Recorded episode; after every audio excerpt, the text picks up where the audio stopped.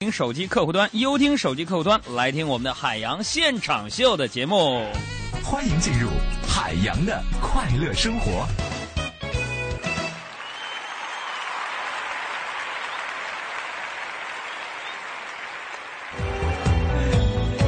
这个我这个人呢，大家都知道啊，从小呢就难看啊。这次呢，在马尔代夫拍的照片呢，我都是经过这个美白处理的。为什么呢？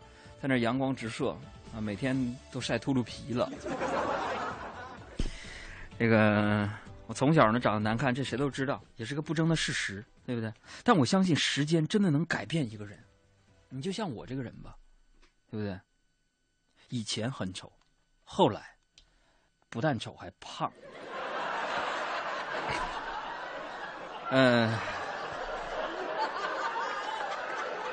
我不瞒你们说呀，朋友们，不瞒你们说，我去韩国的时候，我真的有留在那儿整整容的冲动，对吧？但最终呢，我我去了好几家，就是说整容机构，我还是打消了自己的念头。没错还是因为没有钱呢。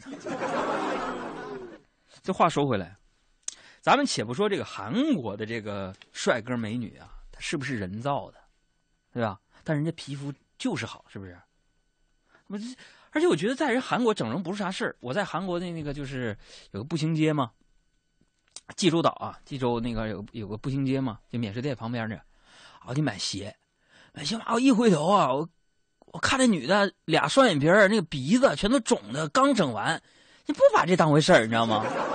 完了，他这文化不一样啊，为什么呢？你想在这个古代的时候啊，那这韩国是咱中国的附属国呀，对不对？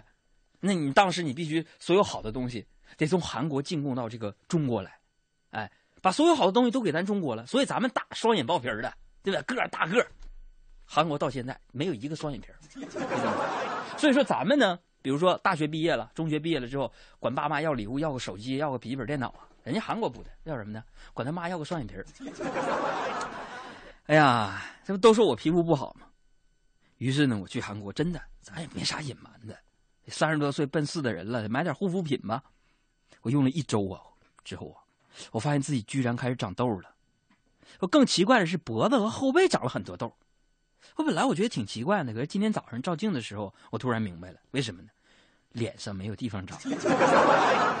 又要钱呐？点痦子呀？点痦子要一万多呀？哦，两块钱一个呀？两块钱、四块钱、六块钱、八块钱、十块钱、十二块钱，这是痦子上长了个脸呐！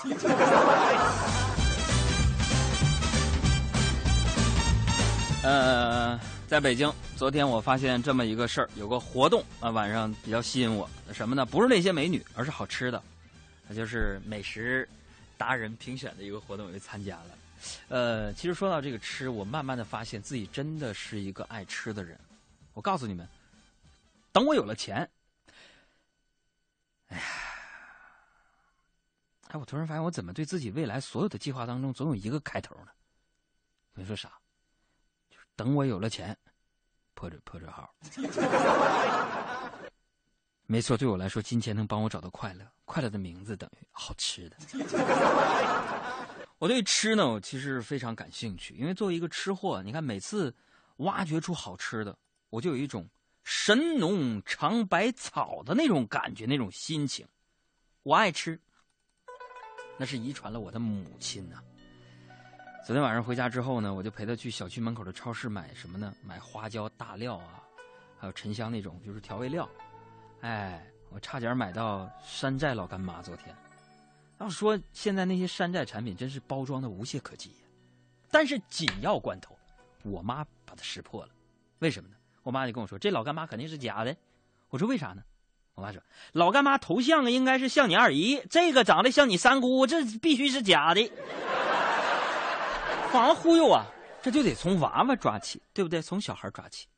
这昨天我坐地铁回家，在地铁里边我就遇到一个这个五六岁的小姑娘，哎，我就看她背一小书包，哎，挺好。然后她也看我，因为我也背个小书包嘛，在韩国，因为欧巴都背那个大砖头那书包嘛，我就在那纽巴伦买了一个，看我背书包很好奇，就问我你这么大了，为什么还要背书包？” 我就笑着对他说：“我说，小妹妹啊，因为哥哥当年没有好好读书，所以现在还要上学呀。”完，这小姑娘撇撇嘴就说：“你骗人！”我说：“真的没骗你，你就是骗人。”我说：“咋骗你了？你明明就是叔叔，不是哥哥。”那我旁边哥们就跟他说：“你咋知道呢？”哎呀，李小说现在的孩子，我真的觉得太可怕了，这个也太可怜了。哎，这个放学了，你看很多孩子不是兴趣班就是奥数班，根本没有时间玩啊。在这，我想提醒一下家长，咱们八零后很多也都当爹妈了，孩子年轻的时候或者说小的时候啊，给他更多的时间去玩。你比如说，我有一些德国的朋友，孩子就压根就没有什么奥数班或兴趣班这么一说。你只有培养他的天性当中呢，把玩的东西玩好了，他的生活，他的未来才会有无限的可能性啊！我以后有孩子，我保准他上学前班之前，我就天天陪他玩鸡巴梗、撒尿和泥砸大炮都行。这前一阵子我就在家里边看电视啊，看到那个还挺火的这个动画《熊出没》，我真的要批判一下最近我们这些动漫产品了啊！你比如说这个什么那个。喜羊羊与灰太狼，你说这播出之后，小朋友学着，结果有几个人按照烤羊的方式，有人烧伤了，对不对？你还说说这个，就是这个《熊出没》这个，这狗熊又是滑冰又是玩冰雕的，我就很费解，对孩子有什么样的一个影响，对不对？不用说那票房挺好，国产动画支持呀，不是支不支持，这是文化传递。孩子天天放了学吃完饭，啊，眼神眨都不眨一下子，就看那些动画片。可是，在《熊出没》里边，你看那狗熊又是滑冰又是玩冰雕，我就费解呀。狗熊它不冬眠吗？这个你说关于忽悠这个事儿啊，这个现在呢，社会上各种各样的诈骗伎俩是层出不穷啊，电话诈骗、网络的这个诈骗防不胜防。以我个人的体会来讲吧，这么多年，朋友们就说海洋，你为什么从来就没有上当？当然，我这个智商高呢，那是其中之一啊。还有一点，我必须得说呀，我这么多年从来没有上当。比如说电话诈骗，我不可能被他骗，是不是？金融的这个网络的那些什么淘宝账号啊、支付宝账号诈骗，我不可能被骗，对不对？所以在这里边，今天听我们节目听着了，防忽悠办法，我一般有三条。有人说，三条啊，三条够了吗？你做到我这三条，百分之百不会上当，起码你的钱不会被骗走。我说你快说吧，哪三条？拿笔记一下。第一，警惕性高；这第二，不贪图小利啊；这第三点呢最重要，卡里不能有钱。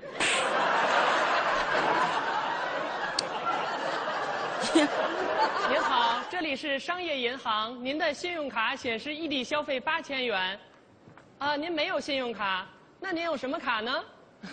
好的，您的公交卡显示异地消费八千元。所以说，现在生活当中真的有很多事情啊。你比如说这物价的事儿，咱们也没处整。说我们工资据说要涨当时我就开始做梦了。你想这工资据说要涨了啊，我就能给我爸妈点奖赏了啊。见了这个女性朋友，我也敢嚷了，敢尝海鲜和鹅掌了。闲的时候也能逛商场了，遇见美女咱也可以心痒了。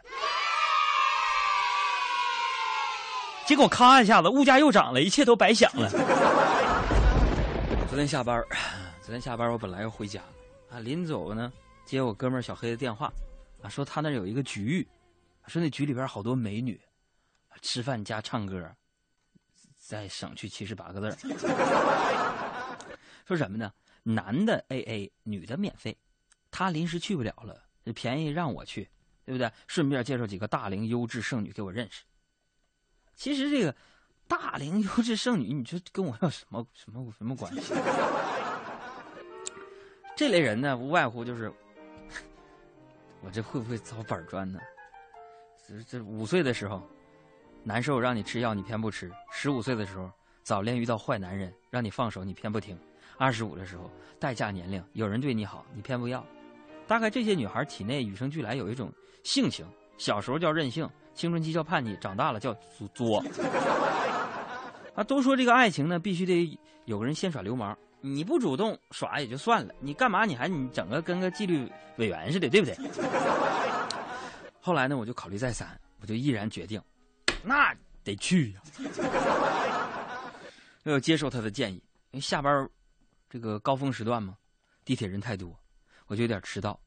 我终于我就赶到饭店了，一进包间，顿时欢呼声四起，终于有男生来了。我定睛一看，一说女生就我一个男的呀。啊，这女的呢就有一个共同的特点，什么呢？就是比较爱美，尤其是其中那个胖姑娘。这两天呢，她经常在办公室里边在那儿叨叨说，天气说热就热起来了。你说穿着短袖短裙走在街上，好没有安全感啊！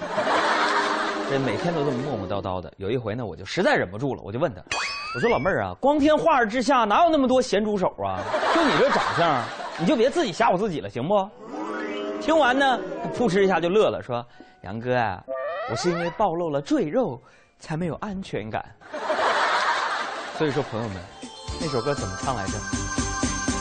女孩的心思，男孩你别猜，真的是猜来猜去也猜不明白。这不过呢，呃，我还是想奉劝一些超爱美的女性朋友们啊，胖其实也是一种美啊，而且呢，胖。会更有安全感。南昌有两个女中学生发生了口角，其中的一名女生把这个水果刀就捅进了女生的肚子这儿，就是腹部。本来大伙儿以为啊，这下子完了，得出人命啊，结果没想到，被捅那女孩呢，呃，因为脂肪过厚保住了性命，这太幸运了啊！所以说，有赘肉有时候也能产生这个安全感。但是这话说回来啊，两个小孩斗斗嘴就能动刀子。确实太过了，生命只有一回呀，咱们得那句名言怎么说来着？哦，且行且珍惜。我们希望呢，随时随地啊都能有安全感。这种安全感，从小里说，起码呢包括这个衣食住用行这几个方面，这要求不高。可发生了一件事情，告诉我们，即便是住的安全这个最容易实现的要求，还是给定高了。事情发生在四月四号的早上，浙江奉化一幢仅有二十年历史的居民楼，突然粉碎性的倒塌了，七人被埋，一人死亡。这我原来呢只听过说最危险的地方就是最安全的地方，可哪知道最安全的地方也能变成最危险的地方啊！好好的一栋。这个居民楼说倒就倒了，你们这是建房呢，还是玩多米诺骨牌呢？不过这么一看呢，那些抱怨我国房屋产权年限只有七十年的人，啊，倒实在是多虑了啊！给你们七百年它也没用啊，那房屋的寿命有一些也就二十来岁啊。我们总是回顾历史，在历史当中总结经验教训，而这个历史呢，总是惊人的相似。还记得吗？二零零九年。上海一栋在建的十三层住宅楼倒塌，就在同一年，成都的两栋楼房居然微微倾斜，靠在了一块儿，很多人都看的是心惊肉跳啊！可让人气愤的是，鉴定机构居然出具了一纸报告，上面写着四个大字：“此楼安全。”此楼安全。我看到这样的报道啊，这样的鉴定之后，我这我很很气愤啊！你们说说，危险。怎么就离我们这么近呢？我记得住建部呢曾经有个负责人就说过，说我国呢是每年新建建筑量最大的国家，但寿命却只能持续二十五到三十年。美国是七十四年，英国能长达一百三十二年。二十五到三十年，这还不如一头野猪的寿命长。咱们身边很多楼房呢，都是上世纪八十年代建成的，也就是说。如今他们已经差不多都年满三十了，这位负责人呢还是很负责任的啊。他说这话是为了提醒大家，亲，你们住楼房可能大限已到啊，能跑赶紧跑啊。不过大伙儿也别紧张啊，住建部已经下发通知，决定在全国组织开展老楼危楼安全排查工作。太好了。我希望，当国家为保障人民生活最基本的安全大力排查危楼的同时，那些以他人生命做赌注来获取暴利的无良开发商，希望你能够拾起底线，建造真正质量过关、保障人身安全的住房。有所得就必有所失啊！当然了，有种种担心呢，也可以理解，毕竟安全缺失不少见。但总体来说呢，咱们这社会还是安全的，好人还是多的，对不对？不至于草木皆兵，疑神疑鬼。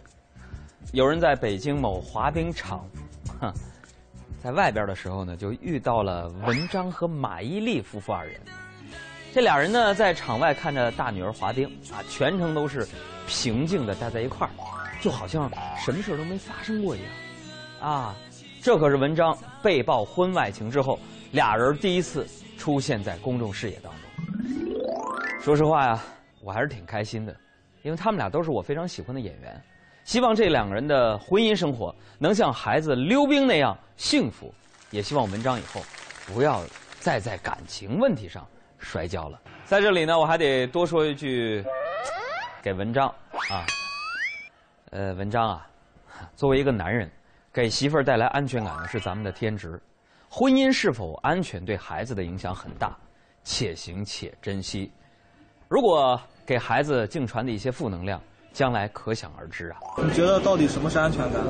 我要再瘦三十斤，我就有安全感了。家人的关怀吧，一个拥抱，来自亲人的拥抱。家庭。我觉得被人宠爱就是一种安全感。嗯，家庭幸福。我在镜头前面就没有安全感。有自己固定的收入吧，就是有安全感。不生病就是安全感。我觉得在学校里学习就很安全了。互相有有依靠吧，你遇到困难有问题会对你进行帮助支持。有安全感就睡觉踏实。呃，考试成绩出来别让老爸知道就有安全感。这男朋友很让我放心。哇！你觉得到底什么是安全感？能给我介绍一个男朋友吗？现在啊，随着天气的转暖，很多人呢都蠢蠢欲动啊，比如说想出去旅旅游啊，爬爬山。可是怎么出门呢？坐飞机吧又不敢。说句公道话啊，这飞机呢其实是至今为止都是世界上最安全的交通工具。造成多人伤亡的事故率呢，仅为三百万分之一。然而，马航飞机失联事件让很多人对坐飞机产生了担忧。虽然可能啊，飞机如果出现一些意外的事故，伤亡会更惨重，但好歹多人伤亡，他也能留下点东西啊。你看现在飞机能一下消失那么多天，这确实是有点吓人。这令人高兴的是呢。对于这件事情，我国的外交部已经计划在年内建成领事保护与服务全球应急呼叫中心。也就是说，今后我们不管走到哪儿，一旦遇到危难，都能在第一时间与祖国取得联系，听到来自祖国的声音。不过，我还是希望，希望这个呼叫中心一天二十四小时无人来电，这才是真正的安全感。我在节目里边提到过呀，安全感工资的这个问题，很多观众呢就给我留言，表示深有感触啊。有观众说呢，海洋啊，虽然我拿了平均工资，但依然没有安全感。世界上最远的距离，不是你在上海，我在天津，而是我明明在上海，工资却在天津。呵，一听这话就知道，这位观众经常出差啊，一会儿上海，一会儿天津的。你是天津的公司在上海的办事处吧？要我说呢，安全感呢只是一种主观的感受，收入的多少确实关乎我们的生活质量，但高工资并不一定带来安全感。哎呀，这这这真是！老公回来啦！哎，老婆回来了，累了吧？哎呀，累死我了！哦哦，对了啊，这这个月的工资三千五百九十二块。啊，哎呀，不对呀！啊。怎么比上个月少两块钱呢？那我不知道怎么回事啊，他可能这你是不是藏私房钱了？没有，老婆，我我绝对没有藏私房钱。我跟你讲，你看我兜里比脸都干净。你还记得吗？上次我为什么晕倒？为什么？就是中暑了嘛。我兜里连一块钱买冰棍的钱都没有。还有一次我半夜为什么两点回家？为什么？我没有赶上班车，自己走回来的。所以说我没有私房钱。我跟你说，你们男人身上就不能有一点钱，男人。有钱就学坏，我知道了，老婆。哎呀，啊，老婆，我买彩票中了五百万呢，你看看。啊，老婆，我知道了，你打我的意思是想知道是不是在做梦？我想知道你买彩票的钱是哪来的？不是老婆，我没有藏私房，就买了两块钱彩票，你还问啊？摊上这样的媳妇儿，也太没有安全感了。能不能给男人们一点权利啊？武汉有位处长就抱怨说，自己的月薪才四千块钱，这样的收入在当地买房养孩子难度实在是太大了，啊！我说这位处长同志，你不是也有这样的媳妇儿吧？啊，要不呢，你就受了平均工资的影响，这事儿呢？你可真得想开点啊！这比尔盖茨在咖啡厅里边喝咖啡，那不可能整个咖啡厅的人都是百万富翁啊，对不对？收入不菲的也就那么几个，绝大多数人呢，哼，还不都差不多吗？你要实在想不开呢，我再给你算笔账啊。想贷款买房，按照你的说法，不吃不喝三个月也就能买一平米，对吧？一两年才能买一个洗手间，七八年才能换一个客厅，绝食三十年之后，恭喜你，这间房子终于是你的了。不是，等等啊，要是这间房子寿命也只有三十岁，那还完房贷之后住哪儿啊？看来呢，想要真的拥有安全感，还真是一个系统工程。好了，新闻就是这么多，听听海洋怎么说。海洋现场秀。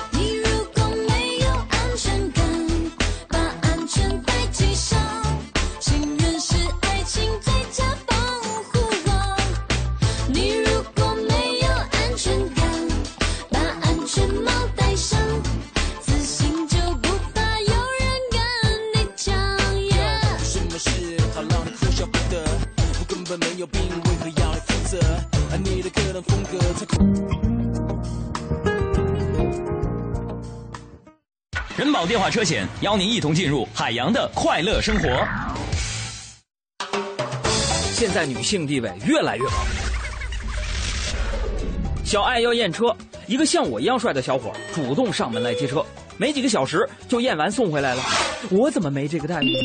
人家投的是人保电话车险，四零零一二三四五六七，满额就送代办验车服务。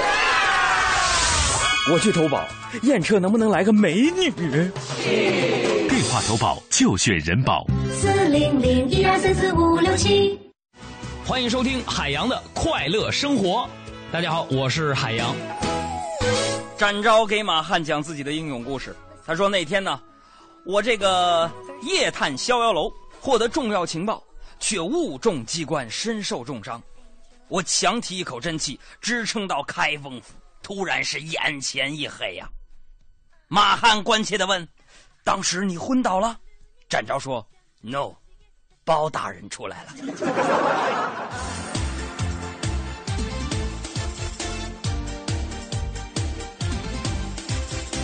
海风有过包青天，铁面无私辨忠奸，江湖豪杰来相助。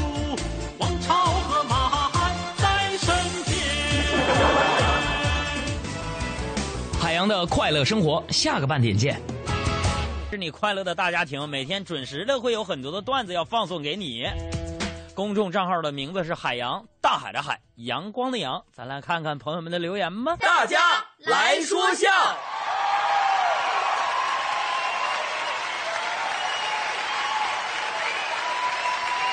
这位朋友就说：“说有一回期末考试结束了，老师就对海洋说，那个海洋，你看看。”你看看，啊，才考了五十八分。你看这第二题多简单，这就是送分啊！你为什么不要呢？啊？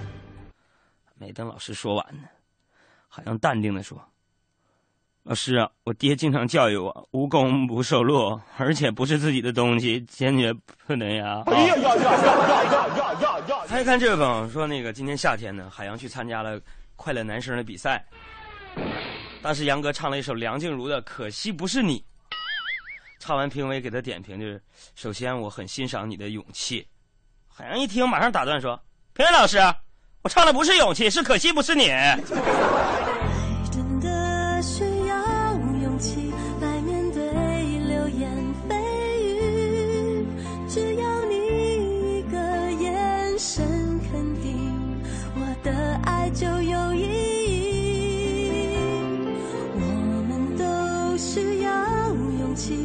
相信会在一起。人潮拥挤，我能感觉你放在我手心里，你的真心。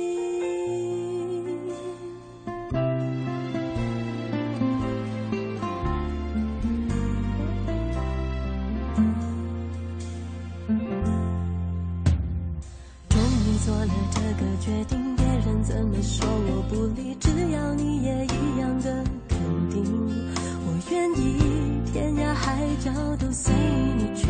我知道一切不容易，我的心一直温习说服自己，最怕你忽然说要放弃。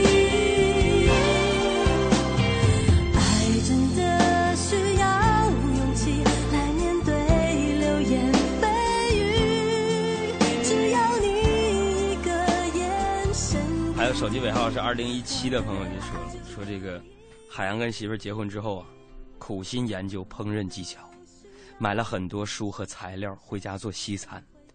昨天晚上杨哥加完班回家呀，饿得不行了，杨嫂就笑眯眯的从厨房端出来一盘东西，黑黑的，一块儿一块儿的。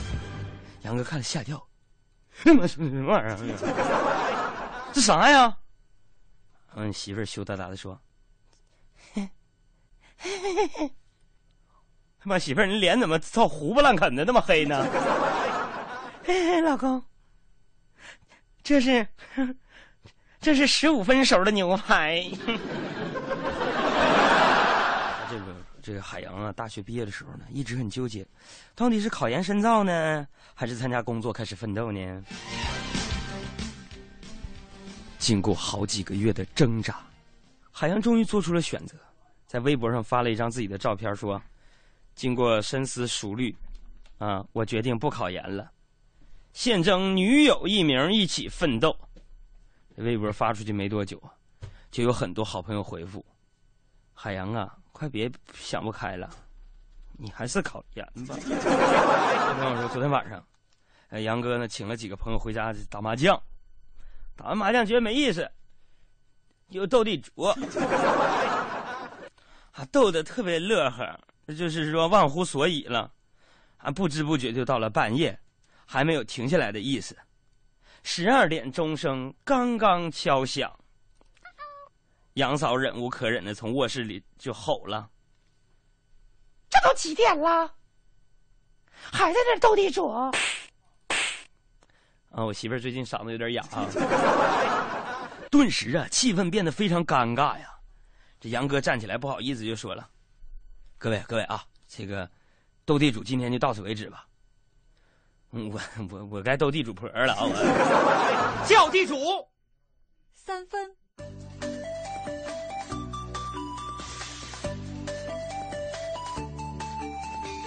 顺子，晚上，要不起，三带一，大你，压死，最后一张了，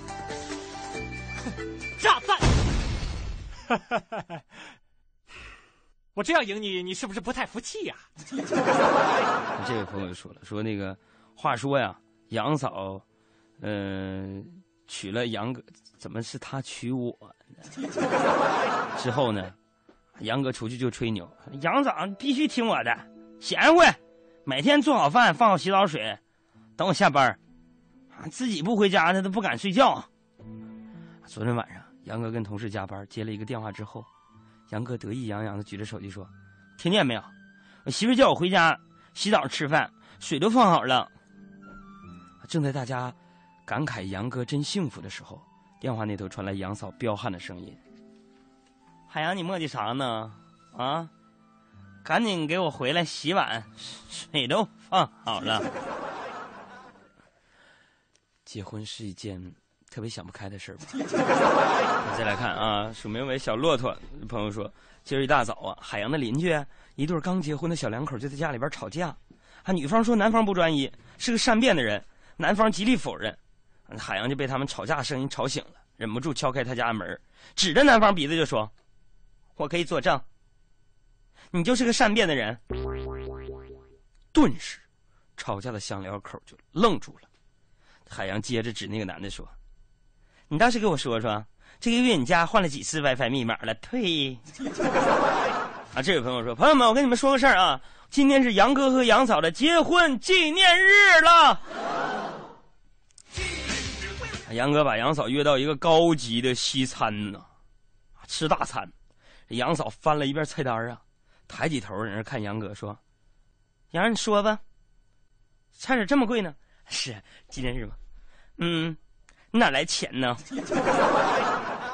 今天不说，你别想在这吃饭。”结了婚的男人其实很幸福，可以懒得相同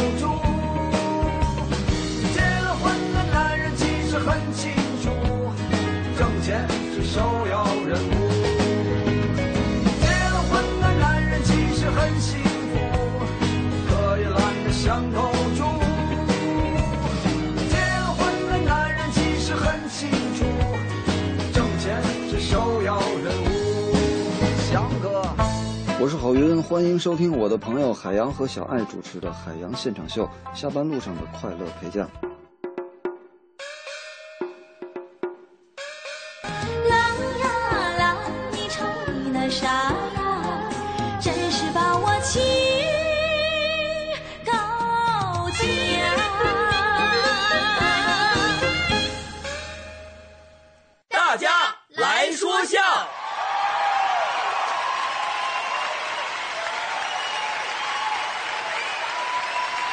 再来看这位朋友发来一个段子，说海洋抱着不到一岁的儿子坐火车，可能是因为车厢里边比较闷热的缘故，小孩一直在那儿哭。哎呀，啊，其实我在那儿怎么整呢？我这第一回当爹，我在那儿哄吧，儿子别哭了，儿子别哭了，儿子乖乖宝贝儿这儿呢，嘿嘿嗯啊，哎呀，我儿子倒挺出息，我这么一说，在那儿。后来我不得已怎么办呢？我给他唱歌吧，唱歌。我说：“宝贝儿不哭，没有花香，没有树高，我是一个无人知道的小草。”为了安抚我儿子情绪啊，没过一会儿啊，列车员就走过来对我非常严肃的说：“说先生啊，要不你就别唱了。”你还是让这小孩你哭一会儿吧。来看这位朋友说说，老师为了教育吸烟的这个海洋啊，这抽烟，特意就把这个海洋叫到了化学实验室，完就从这个中南海里边啊拿出了这个提炼出这个尼古丁，就放在虫子身上，不一会儿啊，这虫子就杀死了，就死了。那老师就问海洋，海洋啊，你说这个实验证明了什么呢？他说我若有所思。我说老师啊，我明白了。抽烟的人肚子里不长虫子。说朋友们，你们要跟我学习，看事情要往好的一方面看。我们我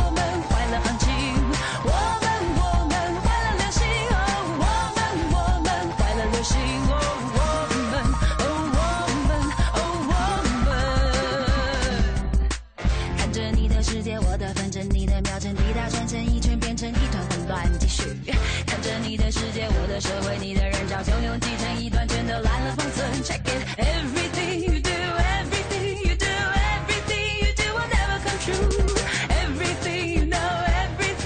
啊，在招聘新员工的时候呢，最注重的不是学历和经历，而是团队协作的能力。为什么呢？因为协作能力直接决定着工作效率。要我说呢，协作精神的养成呢，不是一日之功，得从小就练。那我这个人呢，在很小的时候就非常注重团队的交流和合作。有一回上课的时候，老师问大家：“同学们，你们的梦想是什么呢？”大家一听呢都非常踊跃，我也非常兴奋啊！大家一边说，我一边呢跟着点评。老师，我要当科学家。哎呦，先把数学考及格吧。老师，我要当警察。哎呦喂，就那身板啊，能端动枪吗？老师，我要当外科医生。哟，还是转内科吧，你削个铅笔都断好几回呢。老师，我要当宇航员。上回春游是谁死活不敢坐摩天轮来着？啊，虽然呢都是交头接耳啊，咱这个交流合作的精神咔咔的。可能是因为我的发言呢实在是太精彩了，老师终于忍不住啊，要给我特殊待遇。海洋，你出去，回来，回来，回来，你先跟我说说你梦想是什么？说得好，老师就不罚你。可是我我的梦想，说别人挺热闹，到自己怎么没话了？可是我是因为我我我是一个毫不利己、专门利人的人，贫嘴。我跟你说吧，海洋，人不能没有理想，没有理想，你将来怎么办？整天叨叨叨叨叨叨，你难道以后要靠贫嘴混饭吃吗？各位朋友们，二十多年之后，我想对老师说，我还真靠贫嘴混饭吃，我这只是个意外啊。我后来上课不说话了，学习可用功了。哇！所以现在想想，小时候我们的理想好像也就那么几个啊，当老师、当科学家、当医生、当律师，每个都特别的高大上。相比之下呢，现在孩子的理想可就接地气多了。湖北襄阳有一篇小学作文，让很多人是大跌眼镜啊！啊，对于经典作文题《我的理想》，啊，新时代的孩子给出了不同的答案啊，什么呢？我的理想是吃货、富豪、当大官儿，这些呢逆袭了宇航员、科学家，成为班里同学们的主流思想。这篇作文公开之后呢，很多大人表示我们很焦虑啊，现在孩子是怎么了？这哪是理想啊，太丢人了！啊，那依我看呢，这些看起来雷人的答案不但正常，而且真实。为什么呢？首先啊，这些答案之所以雷人，是因为小孩子们不懂得措辞的技巧。吃货、富豪、大官的说法太直白了，你要说成是美食家、企业家和人民公仆，那是不是就有格调多了？你太有才了！其次呢，孩子们能拿这些当理想，足以证明我们的社会越来越宽容了，价值观也越来越多元化，他们才敢于这样表达自己真实的想法。而且孩子们的理想呢是成人世界的折射，对不对？你看看我们吧，啊，去年都抢着跟土豪做朋友，今年呢？又嚷嚷要马上有钱，孩子们每天看到的、听到的都是这个理想，能不是要做富豪吗？这再说了啊，当富豪其实也没什么不好的，对不对？有钱就能帮助更多的人，当大官也能为社会做出更大的贡献。对于这些所谓的雷人理想呢，我们无用惊诧，重要的是该如何引导，引导他们怎样才能实现这些理想。更要引导他们实现这些理想之后应该怎么去做。呃，至于这个吃货嘛，这哪是理想啊？明明就是现实嘛。我的志愿是做一个校长，每天收集了学生的学费之后，就去吃火锅。今天吃麻辣火锅，明天吃酸菜鱼火锅，后天吃猪骨头火锅。陈老师直夸我：“麦兜，你终于找到生命的真谛了。”麦兜同学每次看他，我都觉得太可爱了。哎呀，这段吃货的志愿，很被很多人拿下来当这个手机铃声，我也用过半天啊。然后呢，就让小敏呢这个女汉子给毁了。为什么呢？那天中午我们就吃饭啊，小敏突然就对我说：“杨哥，经过我一上午的欣赏赏析，我发现这段彩铃呢有三个问题。有啥问题啊？首先呢。”每天都管学生收学费，这学校非倒闭不可。第二呢，整天吃火锅不健康，容易上火。最后也是最大的问题，麦兜是个猪啊，竟然要吃猪骨头火锅，这不是丧尽天良吗？还有没有猪性啊？你的鼻子有两个孔，感冒时的你还挂着鼻涕牛牛。哎呀，你说说，你说说，这好好的一部动画片，愣是让他解读出了恐怖片的效果。吓得我赶紧把这彩铃给换了。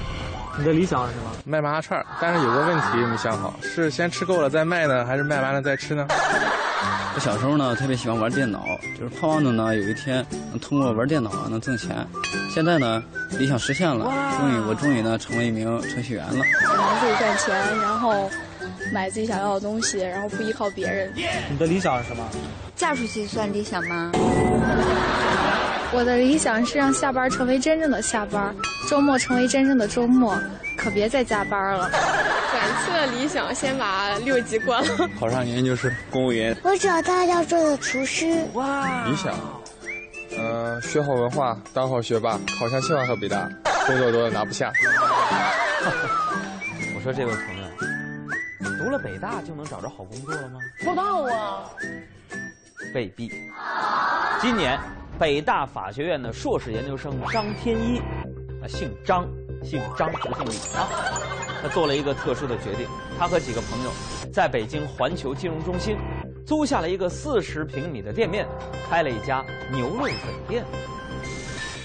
北大硕士生开饭店，这事儿听起来就有意思。高学历的精英学子甘当厨子，可能又得引发不少人的感慨。什么求职竞争激烈呀，浪费教育资源呐，估计呢又是这些老生常谈。当然了，人各有志嘛，对不对？人的理想呢，跟所处的年代、家庭、生活经历有关，啊，可能有大小之分，但绝无优劣之别。任何一种选择都应该获得尊重和祝福，啊，我是这样想的。没有任何教育是会被浪费的。虽然大家从事的并不是专业对口的工作，但是多年学习积累出来的那些精神和思维，是肯定会受益终生的。你比如说我，我就是一个园林专业的毕业生，我不是还干了主持人吗？对？闹市区小店的后厨，啊，竟然呢有一位北大的硕士研究生，这种感觉就跟什么似的呢？那就好比呀、小说当中隐身于市井的武林高手似的。当然了，这并不算什么，还有引得更远的呢。在青岛，唐冠华和妻子邢震用几年的时间，在远离尘嚣的大山深处，打造出了一个自给自足的理想家园。在这里，他们自己养鸡种菜、纳鞋制衣，甚至呢连油盐酱醋、农药肥皂都是自己造的。没有电怎么办？蹬自行车发电，真的是用自行车发电啊，既健康又环保，好处真不少。哇啊就是有一点，有时候呢上网太久了，腿有点疼了。所以科技在给我们带来便利的同时，也让我们越来越依赖，越来越脆弱。你仔细想想，在人类漫长的发展史当中，百分之九十九点九九的时间，都是没有电脑、没有电话、没有互联网的。有些人都过得很好啊。那现在呢，我们什么都有了，电灯、电话的，却也什么都离不了了。手机忘在家里了，要疯了；饭店没有 WiFi，要疯了；连续停电两天，我这彻底疯了。唐冠华的理想家园呢，就是提醒我们，最基本的生存需求，不过就是三餐饭、一张床罢了，未必富了才快乐。当然了。虽然他们理想家园里边所有的东西都是主人亲手做的，但是他们说所有制作方法那都是从网上查的。可见，哪怕最质朴的理想，现如今也是需要科技来支撑的。就在四月十五号的时候，谷歌眼镜终于揭开了神秘的面纱，开始了为期一天的网上订购。啊，虽然我国网民暂时还无法预定，但相信这一天已经离我们不远了。那谷歌眼镜虽然视觉效果上呢跟这个眉骨受伤贴了个创可贴似的，但是这么个小东西，功能呢是真心强大的，能打电话、发短信、查地图、看天气，还能放音乐、看电影、拍照片、及时录影。哇！那么这款眼镜呢，可以说啊，非常的功能强大，可以用语音、点头、眨眼等方式来操纵。所以说感冒的时候要慎用啊，打个喷嚏可能就会费流量哦。哎，我怎么这么像电视购物呢？虽然有点夸张，但科技就是一把双刃剑，不能光看着洋气，也得用对地方。戴上这副眼镜以后呢，有些人的眼睛啊就可以名副其实的说话了啊。如果以后你在公交车上看到有人翻着白眼儿呵呵直乐，也可能呢，只是在用这个谷歌眼镜在看憨豆先生。那你考试的时候呢，老师监考难度就大大增加了。这种眼镜呢还好查，但以后呢，再出了智能手环、智能手表呢，啊，看一眼表，填一个题，啊，看一眼表，写个答案。老师还纳闷呢，这学生还真听话呀，确实做到了好好把握时间呢。社会呢是越来越精彩，科技也是越来越强大，而这些奇迹的实现，都源于理想的伟大。就在四月十二号的下午，青岛八旬的老人温玉柱自造的微缩航母首次试航成功了，啊，很多游人呢纷纷叫好鼓掌。虽然这艘航母呢只有十二米长、三米宽，船上呢也只有一架飞不起来的舰载飞机，但看老人这满是欣慰的欢笑，牛气十足的啊走起，你就觉得这就是一艘货真价实的航母。围住老人就是名副其实的见证。老人的想法呢很容易理解，唉，活了大半辈子了，看着国家越来越强大了，心里由衷的骄傲。而一个八旬的老人能把这样的想法变成现实，这本身就是另一种荣光。所以，不管你的理想是卑微还是荒唐，只要有益于社会，只要你自己开心，都大胆的去做吧。我挺你啊！好了，新闻就是这么多，听听海洋怎么说。海洋现场秀，看我看一眼